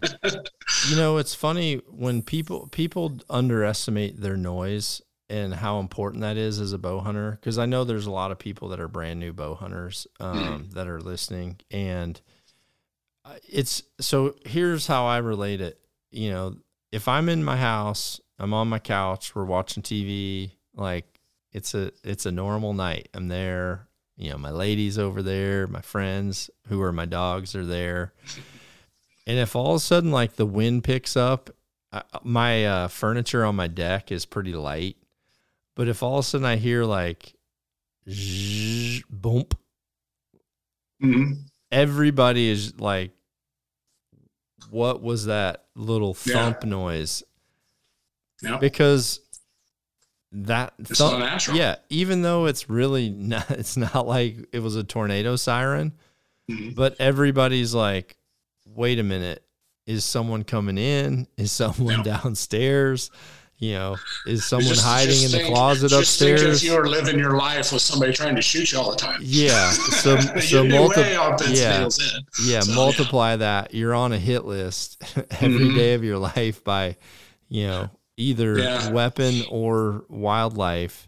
And Yeah, so and, you, and you've got ears that work like uh, sonar dishes, you know, that kind of thing. I mean, yeah, yeah, noise is a big deal. Well, and and so sound. I mean, uh, you know, there's just that's what makes it so much fun. If honestly, if it was easy, it wouldn't be that much fun. It really wouldn't. So, yeah. Well, this year I um, so I got my nose fixed. Uh, I guess it's been about a month or maybe a little bit more. mhm. Um, and I've struggled with breathing through my nose my whole life. And from like the test that I had, I had like 30% at best. So I got my nose done, which was, which is a game changer, 100%. If you're even thinking about it, if you struggle with allergies, if you struggle with like, I had a deviated septum, mine was like bent all over, and then I had oversized, I don't know what I call them sinus ducts. I don't know. What, mm-hmm. I don't know. It was a very long, like doctor like procedure that I had. So I did that. I also got my eyes checked because last year, this exact time last year, I remember I remember shooting tack in Texas. All was good. I remember going to shoot in the backyard with Rogan and Peter Attia like two days after tack and I could not see my indicator needle. And mm-hmm. I could not like I'm just like I can my, you know I was like rubbing my eyes and I'm like I, there's just something in the air. But but the, you know I've just got like crud. Maybe I didn't sleep that good. I felt like I'd sleep in my eyes. So but anyway I, I went and got my eyes checked um, right before my nose got my eyes mm-hmm. checked. And during my nose appointment, I literally left the nose doctor and went right to the ear doctor. They're well, technically they're the same, but then once he confirmed, yes, you definitely have hearing loss, and I always called it tinnitus, but I guess it's tinnitus. Um, oh, yeah? in my left, you know, I, I have ringing all the time. Mm-hmm. So, so I got my ears, I got my ears checked and I got the best, uh, hearing aids I could get and honestly, all my senses are like freaking on point right now. But what I'll say is when I got those hearing aids in and and like I walked outside because I was on carpet in in the doctor's office, and it, you know it snows a lot, so or, or it's icy in Iowa, so there's like gravel outside of like every door in the wintertime. So I stepped out of that door and like could hear. Scared yourself, didn't you? I was just like, "Oh my god, am I loud?" So I was actually like trying to stealth stalk to my car to see how quiet it was, and I remember texting my the ear lady and I said, "How true are these to?" to like what what everything else is hearing and she's like well right now you're at 85% so I was just sitting there thinking, like, the reason maybe I've always felt like I was the quietest sucker to ever be on two feet, it's probably because I was deaf. Yeah. Well, there's a lot. I, have uh, you know, I part a lot of what you're relaying is how old are you now? 42, 45. 43? 45 yeah okay.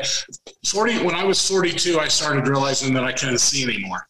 Um, and it took me a long time to, to admit it. Um, but uh, you know i'd be doing this because you know I, I, I can see far away pretty well but i can't see up close. Yeah. And then as i got closer to 50 then the, the far away stuff got a little bit fuzzy too. And and uh, of course you know i, I refer, always refer to it as my misfit youth. I spent a lot of time listening to loud music and shooting big pistols without uh, hearing protection. You know, I still do wasn't that. the smart wasn't smartest tool in the shed back then. But uh, anyway, um, you know, so I that ringing in your ears, I have it all the time. So I'm like, I've got, you know, a rather expensive pair of hearing aids, but they're worth it, you know. yeah.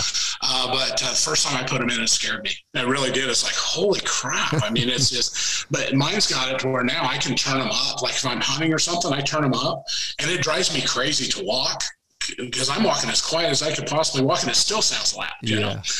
But uh, but the eye thing, um, and this is something that I just matter of fact, these are my shooting glasses. Um, I was actually shooting a little earlier, but um, these in particular has been uh, such a game changer for me because I have uh, my sight will actually starburst. So um, actually, I put them on here again. But um, so what happens um, is I will get a starburst uh, like my sight, and it used to be crystal clear. I could aim, and you know, you can see the the target or whatever, and your pin was crystal clear, you know, in it and everything. Well, it's not anymore. Now it's now it's like a, it's like a instead of being a little dot, it's like a big. It's like those lights light. behind the lights behind you. I'm actually, yeah, I'm, I'm starting to get like that right now, truthfully. Yeah, it is. And so um, I got, you know, of course, I've been wearing glasses, but the problem with regular glasses is that when I anchor, I've got to shoot right off the bridge of my nose. Yeah. And, you know, you've got a, you know, something there and, and you just can't see it. So what happens? You have to try to change your anchor point. Well, that's something I've been doing since I was, I don't know, six. Yeah. You know, it's a hard thing to change. so um, I actually got a, a buddy of mine named Chuck Cooley as a, he's an, an opt, op, he's not an optometrist. He's not an optometrist. He's Optician? an optician. He, yeah, because he, he, he, I actually called him that the other day and he had to correct me. But, um, but he has, a, you know, he's a, a, top level archer, has been for years and years. Um, actually, uh, his I love Chuck. Fed, he's fed awesome. Way back, you know Chuck. Yeah, Chuck anyway, Cooley's a great guy. Uh, Such a good and, guy. Uh, but he's doing these glasses now specifically for archery, well, all shooting sports. But Chuck, I tell you what, what, up, homie. what a game changer, dude! If, if you're having that problem, just get all you have to do is get a hold of Chuck, give him your whatever prescription you have, and he'll hook you up, man. Yeah, and, I mean, it will change your game. You need glasses that come tight into your exactly. eye into your eye wells because yeah, if you're if you're pivoting your head correctly when you shoot, you know, and you're just turning your head you know, like it's you know pretty much like it's on a swivel. Mm-hmm. You can like I can't shoot with sunglasses. I'm in incorrect yep. form to shoot with sunglasses because of that bridge. Yeah, exactly. You kind of you kind of need. I actually um, Oakley made me some years ago that were one one full lens all the way across, and then mm-hmm. uh, and then that European company kind of came out with those later but I honestly didn't really like them. They were more of a, they were, I, I would get eye strain if I didn't wear sunglasses. But mm-hmm. if I, but if I had my sunglasses on, then took them off to shoot, you know, it kind of distorted yeah, my color a little yeah. bit. I don't know how good you guys can see this. I'll hold them up, but you can kind of see. I actually took took the nose thing completely off on one side. Oh yeah. But you know these things that that lens lays right on my nose, so I can. I mean, you can see right through it. The other really cool thing about them is that you can actually take the lenses out. So I've got some colored lenses that I can put in or anything like that. And these actually have a little bifocal because I can't see up close. So they got a bifocal right in the bottom that allows me to be able to do that as well. So Chuck Cooley, how is he wanting people to contact him? I don't know. Um, you know, he's got. Uh, I actually did a uh, a, uh, text a him quick. text him, back, so. text him quick yeah. and just say, "Hey, I'm actually, on a podcast.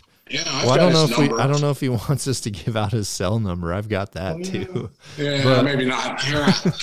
but just maybe just text him and say, "Yeah, I'll do that." You know, what contact information do you want Dudley to give out? Because there's people watching this right now that I'm guaranteeing. Yeah, they're gonna want it. Yeah, you know, it, it's such a game changer. I mean, I didn't even realize how blind I was. I mean, honestly, either. you know, but I knew I couldn't shoot as good as I used to, and you know, I have a lot of reasons for that. You know, but it's a lot of it's just getting old. But if you can't see it, you can't hit it. Well, That's the, all there is to it. The sad thing is, I'm really not that blind. I'm out of focus.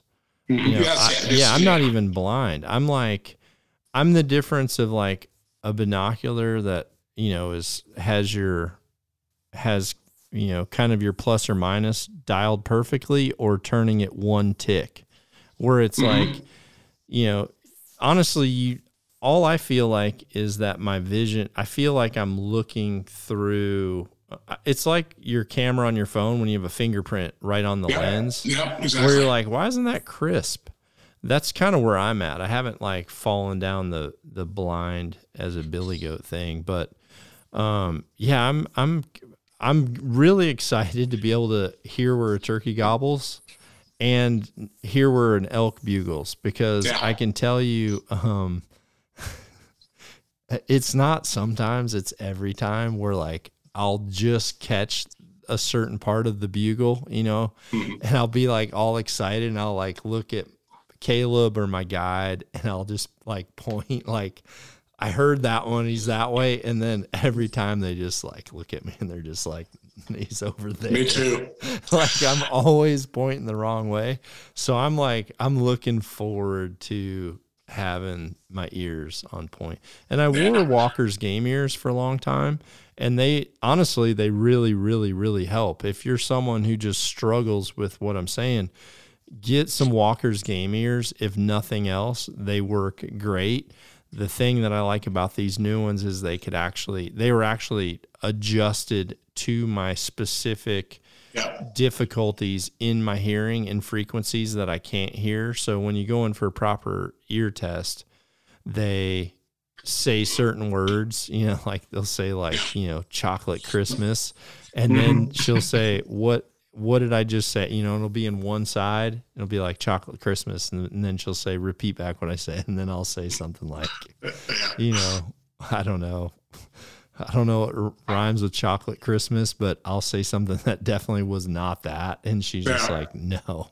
you yeah. have, you no, it's, it's amazing what they can do. They actually tune them because you're, at least like me, I can hear low frequency pretty good, but it's high frequency I can't hear. Yeah. And so, um, yeah, it's, that's, that's the whole thing is, and they tune them so you can actually, you know, the, the regular frequencies sound the same. Yeah. But it's the higher stuff that you can hear. But I mean, I'm just like you. I mean, when I, I hunt with Caitlin, my daughter, a lot, and she's filming for us, and we hear a bull bugling, and I know he's this way, and he's this way, hundred percent of the time. And and and for a long time, I, I guys argued with her. I said, "We're going the wrong freaking way," and then you know, pretty quick, there's a bull right from us, you know. So it's so uh, true. Hey man, Chuck got back to me already. He says uh, it's uh, Chuck Cooley Archer on Facebook and also Classic Optical in Ithaca, New York. Um, so Google that or look at it on Facebook. Um, Chuck Cooley, uh, C O O L E Y. Um, so yeah, Chuck is such a good guy. Too. He's a good dude, and he knows his stuff, man. He's he an really archer. Does. Yeah, he's a he's yep. a legit archer. He's a lifer a lifer in archery yeah. too. Yeah, I've been doing it forever, and I, I, tell you, it's made a difference for me. Like I can't even. I, I wear these all the time. Actually, I, these are my shooting glasses, but half the time I just wear them to work and everything else. I mean, it's the only difference. I've got my bifocal is a little bit lower than my regular glasses that I would wear normally to work, but heck, I wear them all the time. They're awesome. Yeah, that's pretty awesome. I need to tell them what's going on. Well. Mike, before I want to ask you a few questions, you know, I probably should have asked like tech good questions at the beginning rather than just, you know, going down me and you talking about what we talk about every time we're on the phone.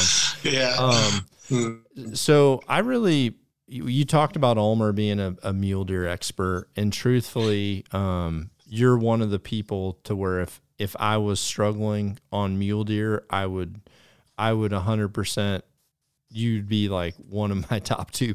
Ulmer would be probably it'd probably be a group text like, "Hey guys, I need to kill this buck. Here's you know here's all the assets I have to tell you. What do you think the play is?" Um, I trust you that much when it comes to mule deer for sure, and honestly, in other things too. I know you know bears and elk. You're you're an assassin, but what do you think is the biggest mistake people make mule deer hunting?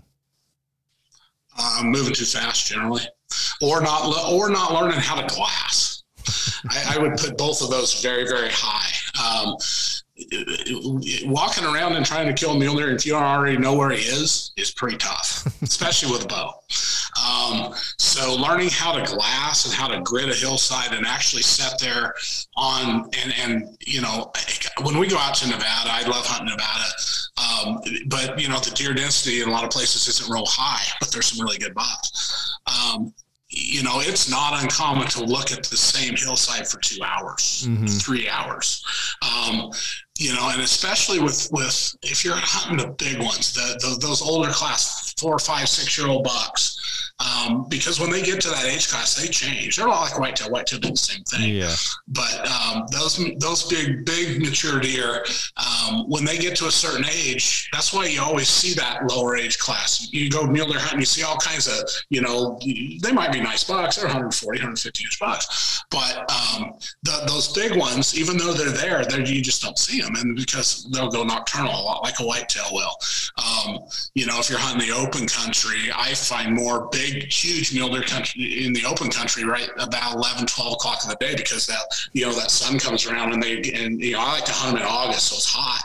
And, sun you know, they'll get up and change. Yeah. yeah and, they, and they want to stay in the shade. Um, you know, uh, I like hunting them when they're in the velvet because again they're a lot more predictable. As soon as they rake those horns, it's uh, they're a different game once again. Yeah. So um, you know, so the, those are the things. But uh, as far as when you're trying to, to get in close to a mule deer, most people push it too fast. You've got to be, I mean, patience is, is an understatement. You got to be, like I say, I mean, you've got to be ready to set on that deer for six hours mm-hmm. or whatever, whatever it takes, you know, and most people, and years ago, you know, my dad taught me all this stuff. There was a place called Hart Mountain here in Oregon. It's a, it's actually a refuge. And back in the seventies and eighties, there's, I've never been any place like it. Um, at, at, that time, it was nothing to see eight or 10 30 inch bucks every morning, at least.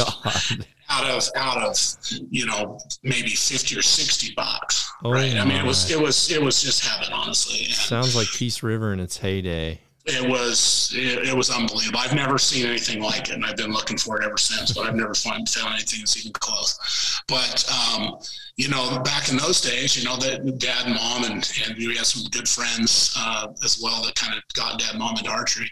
And, uh, but they would, all shooting recurves, and, you know, they'd sneak up on these big bedded bucks, and instead of waiting for them to stand up, they would like throw a rock. Or, you know, I'll never forget my dad yelling, Hey, buck. That was his thing. Hey, buck. Well, guess what? Well, guess what? What happens when you yell, Hey, buck? you better be a good running shot. So, and they actually killed a few deer back then, you know, but I, it's like, gosh, I can only dream about a place like that now with the, you know the knowledge and stuff that we have.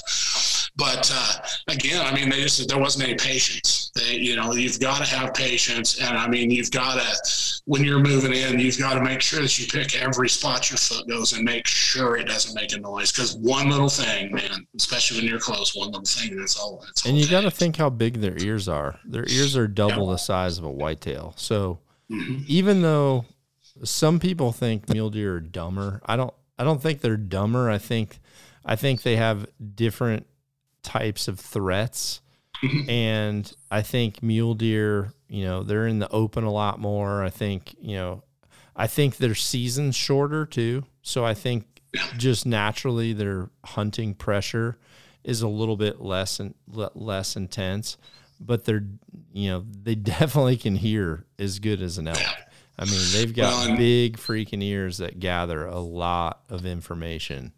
Right. Well, and I mean, if you were trying to stalk a bedded whitetail, you'd have the same problems, you know, because if something's laying still, everything they notice everything mm-hmm. you know mm-hmm. and and i mean i've seen deer through spotting scopes i've watched deer while people were spotting you know stalking them and they literally laying their head down sideways like they look like they're dead laying there they're sound sound asleep and the the person who's stalking them makes one little click and i mean all of a sudden it's just bang I mean, they're like this, and then the next thing usually it's you know they're gone. And yeah. so um, that's, you know, that's the worst the feeling is, when that when that rack just swings and all you can oh, see yeah. is the forks just turn your way. You're like, oh, I'm done. Well, you, you, yeah, you know what's coming. you can be at full draw, and, and, like I said, if you're close enough, you can get a snapshot, but that's about it. But that's the kind of stuff Dad and Mom used to do all the time with the hay buck deal. All the horns went boom and then boom, you know. but uh, I, would love to, I'd love to hunt a place like that was back then. It was just, it was crazy. But anyway, but it was a great place to learn a lot about mule deer. And even in those days, those big bucks would be on the ground by daylight. If you saw them, you, you had literally 20 to 30 minutes of, of, of, actual visible light. If you didn't find one of them big bucks in the first 20 or 30 minutes, you're going to have to find them in the middle of the day when he's changing beds. Even then, and those were the t- days when, you know, there wasn't a lot of people hunting them and, and you know, there was no gun hunting at that time at all there. So it was just archery and just recurves mostly. So, you know, the escape, the escapement was pretty high, but, uh, yeah, but even, even in those days, and that's what, what I really learned that those deer, they're, they're, they're almost a different animal when they get to be that age. They really are. So, and, and I can say the same thing about whitetail. I'm not an expert on those, but what I've seen about them is about the same thing. When they get that age, they just, they're a different animal. You know? Yeah, I agree. I think anything six or older becomes a different level of elite. Yeah, yeah. What I found on mule deer is 100% patience, like you said, but a lot of times I've I've been proven wrong almost every time trying to know where a mule deer is going when they first get up out of their bed and then you're yeah. like oh he's going here like in the morning when you find them as much as you want to you know, oh, they're out there in that alfalfa. I'm just going to get to the corner of this post and I'll wait for them to like. If you see them in the morning, the best thing you can do is bed them down. Like mm-hmm. you have to be patient enough to bed them down because now you have time and terrain on your side. Yeah. Or well, I mean, you might not, but yeah. at least well, at least you is, have planning. You have time to plan that navigation.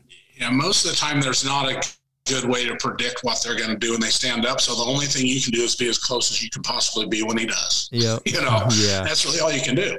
Um, you know, if if you're and and you know, one of the reasons I like hunting them in the velvet is they are more predictable. They're they're they don't range as much. So and and you'll find deer will be in the same area year after year after year as well. Um, so that little time, you know, uh, usually it's right at the end of August before they rub their horns. They're fully grown. You know, everything's. I mean, you've got all the horn growth you're going to get, but it's before they rub their horns. They're still fairly predictable, and they're in, usually in bachelor groups or by themselves. A lot of times, those great bagels will be by themselves if you're lucky. But um, you know, like I said, it's it's uh, it's a really good time. Once they rub their horns, then it's a whole nother a whole nother unpredictability because um, they're not. You know, a mule deer buck doesn't necessarily live in one on one hillside his whole life. I mean, he might travel 50, 60 miles, maybe yeah. more than that. Yeah. You know, so so the predictability really goes out the window once they rub their horns, and and uh, that's that's a whole nother whole nother level of of you know hard. hard. So, the, like I said, the whole key is to be as close as you can possibly be when they get up, and hopefully they will get up where you can get a shot at. You know. So, okay, next question is going to be, what do you think the number one mistake is for new elk hunters?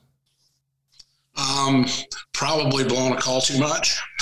you know, if they watch a lot of videos. And I and look, I'm a, I, I love elk hunting, and I and I've my, I shot my 48th one with a bow in in Montana. That's number 48. And if you look around, I show you around. We've got plenty, but um, back in the 80s elk calling was a lot easier because nobody did it. Um, and i mean you know we i was one of the first ones around uh, you know I, again i knew some some of the old timers that were playing with turkey call diaphragms and stuff like that. And i can tell you when when when we first learned how to do a cow call it was like, I mean, my God, I thought we had the magic bullet forever. well, you did. Well, we did at that time. Yeah. And, and we'd call in bulls, and that was before rangefinders, and we'd miss them and, you know, all kinds of stuff. But, uh, you know, back in the in the 80s and the 90s, I mean, you'd call in 20, 30 bulls a year um, here where I live here in Oregon. Um, now, to be honestly, I, I, learned two things. Number one, if you want to kill a big one, you probably want to leave your call in your pocket 90% of the time. Yeah. Um, because a couple of reasons. Number one, that that big one, he's heard it all. Number one, and he's usually with a bunch of cows. And and calling a big bull away from cows outside of if you can get in the bedroom with them, which I do occasionally, but not very often because there's way too much can go wrong. And once you move them out of the bedroom, they're going to find a new one and it won't be anywhere close to where it is now. Yeah. so, yeah. Um, so you know that's the thing is is um, you know you can get get them to, away from the cows if they're you're right in the middle of the day sometimes. But like I said, it's a touchy deal because you got to get in pretty close. Um, outside of that, the calls are you know, I mean, it's, it's cool to call and have them bugle back at you and all that. And you can still call in little bulls, mm-hmm. you know, the, the, you know, two, three year old bulls, they're, they're still gullible enough to get in sometimes. But by and large, that's what most new bow hunters, they, they go out there and they buy a whatever call, you know, a hoochie mama or whatever. And that's what they walk around the woods and that's what they're doing. And I promise you, they don't sound like an elk because an elk can know. you, know, you can be the best caller in the world and an elk will still know that you're not, you know, unless he's got any experience at all. But, uh, you know, that's probably one of the biggest mistakes, honestly. Um, the other one probably is is not is and this kind of comes down to shot uh, more than anything else. Their elk are an awful big animal, and they take an awful lot to put down. And so, taking those marginal, you know, angle shots or longer than you should be shooting, and that kind of stuff. That's another big mistake I see a lot of guys do. Um, you know, they they just want to get an arrow in them somewhere. Well, that doesn't really work with anything very well, but it really don't work with elk at all. yeah, you know, yeah, so they can take a lot. Yeah, yeah, they are beasts. Yeah, it's funny with the the big ones, um, like that one that I talked about earlier in Utah. You know that bull, that bull actually bugled um, into that piece of timber. Even in late August, he like screamed into that piece of timber twice, just to see if anything would talk back. Because honestly, I don't think he would have went in there if anything else was there. I think he was just like, "Am I alone?" And then he's like, okay, yeah, I am alone because he pro he approached it downwind. He like got on the downdraft side of the whole thing. He Mm-hmm. skirted it. He's like, is anything in this hole? I mean, he really checked it out, and then he yelled in there, and nothing talked back. So he's just like, okay, I'm good to go. Yeah. But- a bull of that age, he was probably yelling in there to warn anything that, that was in there, they better get the hell out. Yeah. you know, uh, because they get that attitude when they get that age. They really do. Um, and the other time, late in the rut, that, it kind of post rut, and actually, my Montana hunt was that way this year. Um, you know, it was in on, oh gosh, like the first week of October, and the rut was really paring down pretty hard. And we actually were uh, I, I showed up in camp uh, real late at night, so I didn't even get up. I got up and shot my bow and did all, you know, rather than trying to push it. Yeah. Um, and we got in the ranger and took out from camp uh, about 11 o'clock. And it's real steep there. So we went up this hogback and just happened that there was a bull laying in the edge of the road. He bedded right in the edge of this whole road. And we saw him get up and he dove off into this just thick north slope stuff, just Mhm. super nasty, thick stuff. Well, we just went on, went past, and went on on up, and was looking around, and and uh, when I got back around, I could look, and I was seeing the side of that hill, and there was a big rock slide, probably hundred yards long, you know, wide, and gosh, it went almost the whole the whole length of this ridge, and it was about two hundred yards under the top of this this mountain where this bull was. So it's like you know, we didn't push that ball. He, there's no way he went across and dove off in that, you know, past that rock slide. So I kind of knew we had him sort of, you know, kind of cornered up there in a little bit. So my guide, I think, thought I was kind of full of crap. But anyway, I said, "Hey, we're going to go kill that bull," and he goes, "Yeah, okay." Because I mean, it's just dog hair thick. It's like this. Yeah. So, um, but again, I knew that at that time of the year that a lot of those bulls had pulled off, they pull off away and they, that's what they want. They want to be by themselves. They've been, they've been beaten up on all throughout the rut and everything else. And they just want to be by themselves. So, um, you know, and I've been in this situation quite a few times. So I just have a set of raking horns. So I just won't go up and I, about every 50 yards, I, you know, rake and rake and rake. And it's so thick. And there's three of us, is myself, my guy and the camera guy. And there's no way we're going to get through this quiet anyway, right? So we just kind of pick our way through there, you know, just not not fast, but you know, just kind of how an elk would walk, right? And just rub horns and rub horns. And anyway, we get almost to the top, and this one is kind of a crazy one I would never have predicted, but I'm actually raking my horns up and down, you know, and making all kinds of racket. And I'm looking right in front of me, and I see this movement, and I see what it, what it was, and I see a, there was a whitetail buck. I mean, giant freaking whitetail buck at 20 yards laying there looking at us. He watched me rake the horns and everything. Finally, he just gets up and walks off. I had one little one little narrow slot. So I'm at full draw, hoping he'd come through. Well, he didn't come through there, and I'm thinking, oh crap! I mean, he was a gigantic freaking buck, right? now I have a deer tag in my pocket, of course. But anyway, uh, we went about another hundred yards, and on the next rake, that bull, I, I, I see something moving in front of me, and then I hear him, and he just starts tearing this tree up. And he's no more than twenty yards, and you can all you can just see is a tine once in a while, and this back and forth. So he just sat there and and uh, probably did that for ten minutes. Just tore this tree all to hell. Never bugled, never nothing, you know. But he but he knew that I was there, and I, I just kind of took a horn and just sort of you know kind of the same thing, not really making a lot of noise, just kind of get trying to give him a little bit of a visual. And sure enough, we sat there and pretty quick, here he comes. I was hoping he was going to come cross broadside to me, he doesn't come walking right straight Yeah. in, you know. Yeah. Sure. And uh, at about 10 yards, he was quartering hard to me. He wasn't straight on, but he was quartering to me. And uh, I mean, it's the only shot I'm going to get. And at 10 yards, I mean, it's not, I, I usually, I'm usually not a big advocate of head on shots personally, but on elk. But, but I took it. And uh, anyway, it, actually ended up, it, it wasn't great because it broke that shoulder, completely broke that shoulder. And then it went in, and then we tracked him over the hill. And actually, he didn't go very far. I, I had to get down and shoot him one more time, but it, you know, it, it messed him up pretty good. But, uh, but that was, uh, that was a cool call in because it really was we, we I, I never really even used my diaphragm at all. Yeah. I mean, it's, you know, it's just it was just because but that's that time of year after that rut's over, those elk don't want to be around nobody else. And last and, and they'll defend that that bedding area, you know. So anyway, Yeah. that's the, the tech tip I probably shouldn't be telling everybody, but they, well, you know, It works good. Yeah. it, it when I'm in. I mean, when it- it's like anything. Nothing works every time, but sometimes you know you just got to have that bag of tricks. Yeah, I, there's been times where I've had a bull hung up and and I start going, you know, making a racket, and people are looking at me like, "What? why are you doing that? But because honestly, a big bull, if another big bull's challenging him, it it sounds like someone's taking a baseball bat to a mailbox mailbox mm-hmm. post. Yeah. And when I've had a lot of mature bulls come in when I'm literally breaking a sweat, beating a tree with as big of a limb or blow down as I can find, and they get really worked up and pit, and they'll start they'll start screaming at you too, and and if you mm-hmm. don't do it back, it makes them madder. Yeah. It really well, does what a lot of people don't realize is the most aggressive elk call in the woods is, is horns horns on horns on brush. Yeah. The most aggressive thing you can do to a bull is rub your horns, rub antlers at him, rub sticks, whatever. I actually carry a set of horns with me specifically for that reason. Um, I actually have had some luck rattling them too. You know, banging the horns together and doing the rattle thing. Ralph Ramos, a buddy of mine in, in New Mexico, uh, we hunted with him a couple years ago. Caitlin did a tag down there, and I mean, he's it's it's insane the noise that he makes with those yeah. horns crashing them together and everything else.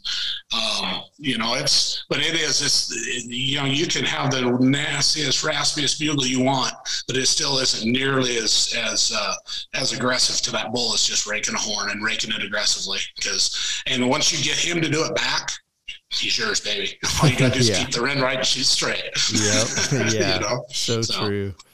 Well, Mike, it's been awesome. Uh, turkey season opens for me this weekend, so I'll be, you know, I'll be hexed up waiting hey, for birds. Bundle up, man. It's a, man. It's a game change. it's a game changer for birds. Yeah, yeah, it's a game changer for birds. But um, it's always awesome to talk to you. I hope you get your levitate soon. I want to talk to you after you get that. Yeah, I'm excited to get it. I'm going to Africa in July. Um, kind of kicking around, going after a buffalo maybe. So, uh, um, kind of putting some arrows together. Yeah, I'm putting some arrows together. That one, uh, that levitate. If uh, if Lonnie's listening, I could sure use that here pretty soon, buddy. Come on, Lonnie. but, yeah, well, I did. I, I, didn't order one as soon as I should have. I knew I should have ordered one sooner. And but I, I got to tell you, my Mach has just been lights out. It's honestly the best bow I've ever shot, and so it's going to have to. That levitate's going to have to do a little bit, but I'm everybody says it will. Confident.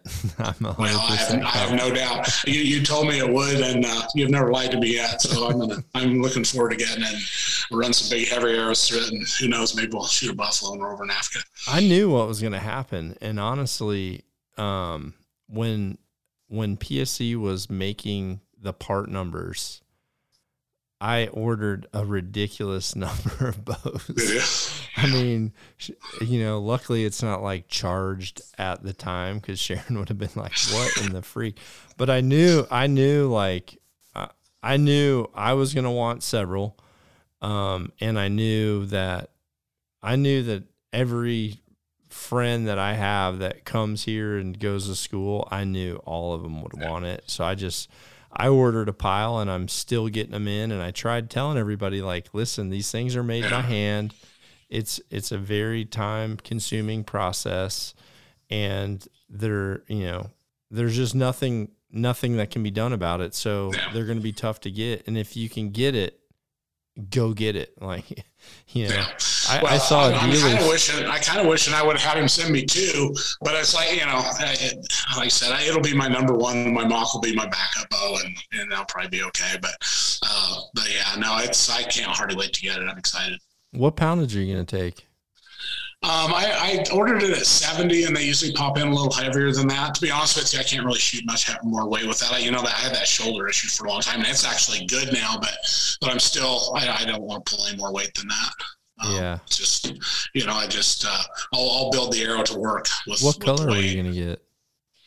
Um, you know what? I told him I didn't really care, whatever he sent me. So I might have a 75 a pounder I can send you. If nothing really? else, I should send you. I should send you like the one that I used all last year. Yeah, yeah. I've got. A, I've got a.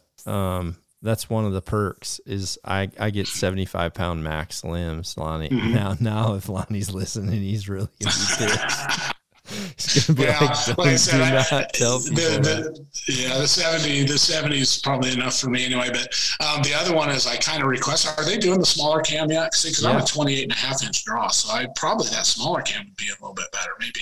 It's one foot per second faster. the The big cam is so efficient that the small cam is actually only one foot per second oh, really? faster. Wow. The difference is in the is in the draw cycle. Um, mm-hmm. The the draw cycle on the small cam is a little bit more aggressive. Um, mm-hmm. But the truth is, your wall is probably what you're gonna want um, with that with that number two cam. But yeah, we need to get you one. It's it's a freaking game changer. I mean, just I mean, I've never shot a sight scale so fast. To be able mm-hmm. to have mm-hmm. my you know, with a two pin sight to be able to have my top pin at 20 and my second pin at like 39 and a half. Oh, wow. Yeah. I mean, yeah. It, you know, when you've got that, well, dang, 20 to yeah. 50, I'm solid. Yeah, no doubt. Well, I mean, you've always had that that that uh, 31 or 32 inch draw advantage, which makes a lot of difference too. But uh, yes, I've, I've, always been uh, challenged with that. But uh, uh, but yeah, if it's only that much difference, I mean, I mean, because it was more difference on the Mach because um, I have a big cam Mach and a small cam Mach, and it yeah. was like five or six feet on it. Yeah. So efficiency is just getting so maxed out now. But. Yeah. Yeah. Well, one thing about it, they are they're unbelievable. There's no doubt. So I can't wait to get it. cool, man. Well, have a good weekend, and you know, make sure make sure any of you listening who haven't uh, ever heard of Mike Slinkard, you should just Google him because he is one of my great friends. I mean, we've been friends. I don't know. We've been we've been mutually, you know, respecting each other from a bow hunting world. It has to be three decades. Well, at anyway. least, at least, yeah. so it's sad to say that. I it's sad to say you know anything three decades, but you know, hey, when you get old, I guess that's what you got. I, well, yeah. I mean, yeah. I, last year, Ulmer told me he said, um, he's like, he's like, you know, he said, I always thought it'd be cool if someone called me an icon, but he's like, now when someone says that, he's like, I feel like I'm, I'm about dead. yeah, like, I know. I feel like it feels like you're, it feels like you're way past. like once yeah. you make it to that, you're like, oh no, I don't have much time left. Yeah, and if the truth was known, Randy was an icon all along. I know, I know, so awesome. Uh, and you know, he came, uh, he came to Colorado. Him and Pellegrino and Duggo all came to Colorado TAC to shoot to shoot the oh, course with me. Nice. And that was super awesome last year. And then um, this past weekend, Bobby Ketcher came out. Did he really? Dude, I'll be darned. Yeah, I've seen Bobby in forever. I know. I I gave him the biggest hug, and and and uh, he looks like Jerry Carter, dude. Does he really? Yeah, yeah. He look like he looks like Jerry in his like when Jerry was fifty. He's got like that same length like goatee, right? And and the gray, and he's you know he Jerry Carter has very like happy eyes. You know, mm-hmm. Jerry like you know he always just looks like a really good person in his eyes. You know, and mm-hmm. Bobby Ketcher has the same type oh, yeah. of eyes. So it was it was pretty cool. I'll have to send you a picture of us. It's you, it, you should. Was, I haven't seen Bobby forever. That's was, that'd be cool. It was so fun. Yeah, I gave him yeah. the biggest hug, and he he said he's like, you know what? He goes, I um I have no drive at all to compete anymore. You know, I I can't dedicate the time, and mm-hmm. you know I know how good the guys are that do, which is where yeah. we were 20 years oh, yeah. ago, right? And, yeah, it's all uh, the same guys that were that were kicking ass then are kicking ass still. You know, even in the old guys class. I mean, man, it's pretty tight. yeah, know? I found my first uh, pro card the other day. I was like cleaning. I've been I've been throwing out so much crap.